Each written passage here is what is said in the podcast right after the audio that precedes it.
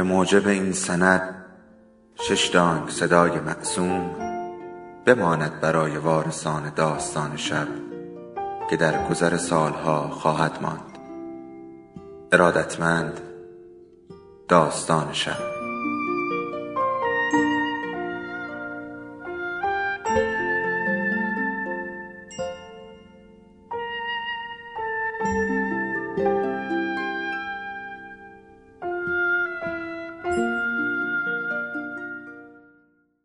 یکی بود یکی نبود.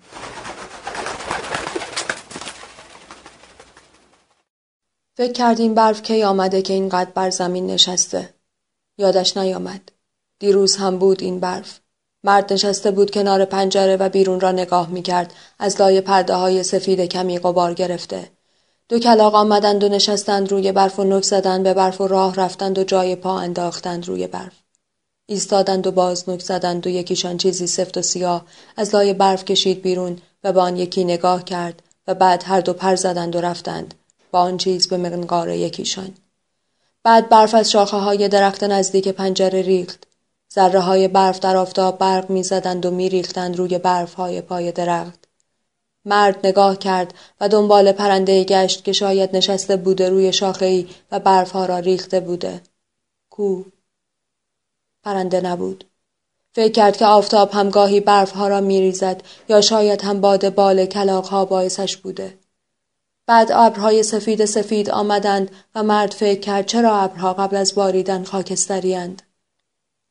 برف دارند و باید سفید باشند که بعد فکر کرد اگر اینطور باشد که ابرهای بارانی باید آبی باشند به رنگ دریا و لبخندی زد ابرهای سفید آمدند و کپه کپه شدند و از لابلایشان براده های آفتاب بیرون زدند و از فاصله های بینشان آسمان آبی دیده می‌شد. مرد برخاست و رفت به اتاق خواب. پیراهنی که زن در خانه می پوشید گوشه روی زمین بود و دمپایی هایش کنار پیراهن روی موکت خاکستری رنگ. کنار بالش زن بالش کوچکتر و صورتی رنگ دخترک. مرد جلوتر رفت و جای سر کوچک دخترک را روی بالش نگاه کرد. بالش زن جای سر نداشت. زن عادت داشت شب قبل از خواب و صبح بعد از برخواستن دستی به بالشش می‌کشید. مرد به جای سر دخترک نگاه کرد و خم شد تا چند تار مو را از نزدیک ببیند. در کمد باز بود. زن همیشه در کمد را باز میگذاشت. مرد به ساعت کنار تخت نگاه کرد. سه بود. باز رفت به اتاق دخترک. عروسک ها پخش و پلا بودند و گوشه ای هم دو چرخه کوچکی هنوز نو. تخت خواب دخترک مرتب بدون بالش. مد رفت به آشپزخانه و باز به لیوانهای نیمه پر چای نگاه کرد و به تکه های نان و شیشه در بازمانده مربا. سری تکان داد و باز این فکر که زن بالاخره یاد نگرفت در ظرفها را ببندد. لبخندی زد. رفت سراغ یخچال. درش بسته بود.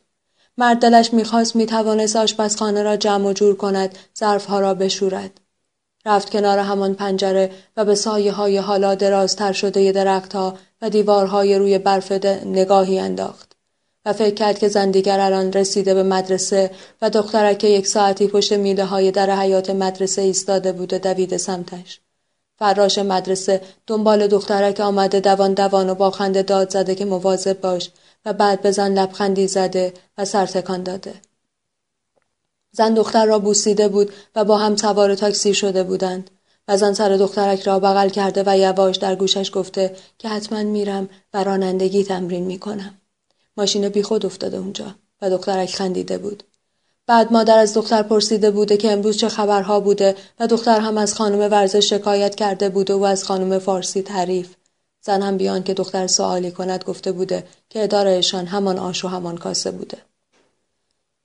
مرد اصلا دلش نخواست به نگاه زن فکر کند که از پنجره به بیرون انداخته بوده. به اندک برف نشسته کنار خیابان به درخت های تک افتاده و بیبرگ سایه ها دراز دراز شده بودند و آبی آسمان کمی تیره. صدای پیچیدن کلید توی قفل در سمت کوچه آمد. مرد رو کرد به در ورودی. صدای پاها در راه رو صدای پیچاندن کلید توی قفل در خانه. در باز شد. دختر وارد شد و سلام کرد. ایستاد و انگار کار بدی کرده باشد به مادر نگاه کرد و مادر لبخندی زد و سر تکان داد که یعنی اشکالی نداره و سر دختر را گرفت و چسباند به خودش. مرد ایستاده بود. دلش می‌خواست سلام را جواب می‌داد. دلش می‌خواست خم می‌شد و دختر را بغل می‌گرفت و میبوسید. دلش می‌خواست به زن می‌گفت که چرا آنقدر چکسته شده و می‌پرسید که چرا از سیاه در نمیای. خدا خدا می‌کرد زن یا دختر گریه نکنند. دختر دوید سمتی که مردی ایستاده بود. دکمه منشی تلفنی روی میز کنار پنجره را فشار داد. هستی؟ نیستی؟ بعدا زنگ بزن؟ کارت دارم.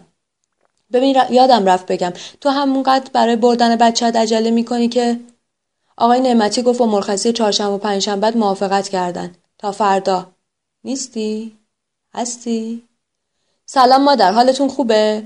چرا نیومدی شب جمعه؟ بچم چطوره؟ مدرسهش خوبه؟ خواستم بگم چهارشنبه چی کار می‌کنی؟ برنامه چیه؟ می‌خوای سال بگیری یا می‌خوای فقط خودمون دور هم جمع شیم؟ یه تماس بگیر مادر. زن آمد و دکمه منشی تلفنی را فشار داد و دستگاه خاموش شد. دختر پرسید میریم خونه مامان بزرگ؟ زن گفت آره میریم. حالا بیا یه چیزی بخوریم. دختر گفت گشنته؟ زن گفت آره دلم یه جوری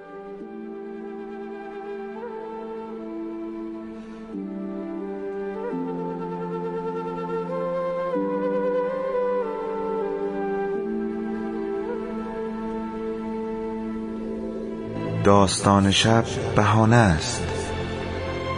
برای با هم بودن دور هم نشستن شنیده شدن.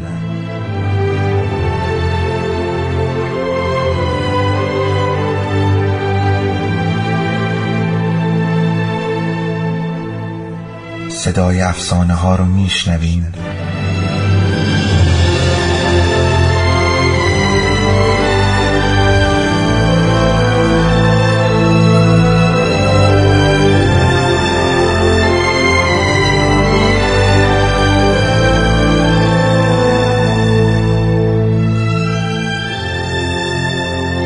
sabes dónde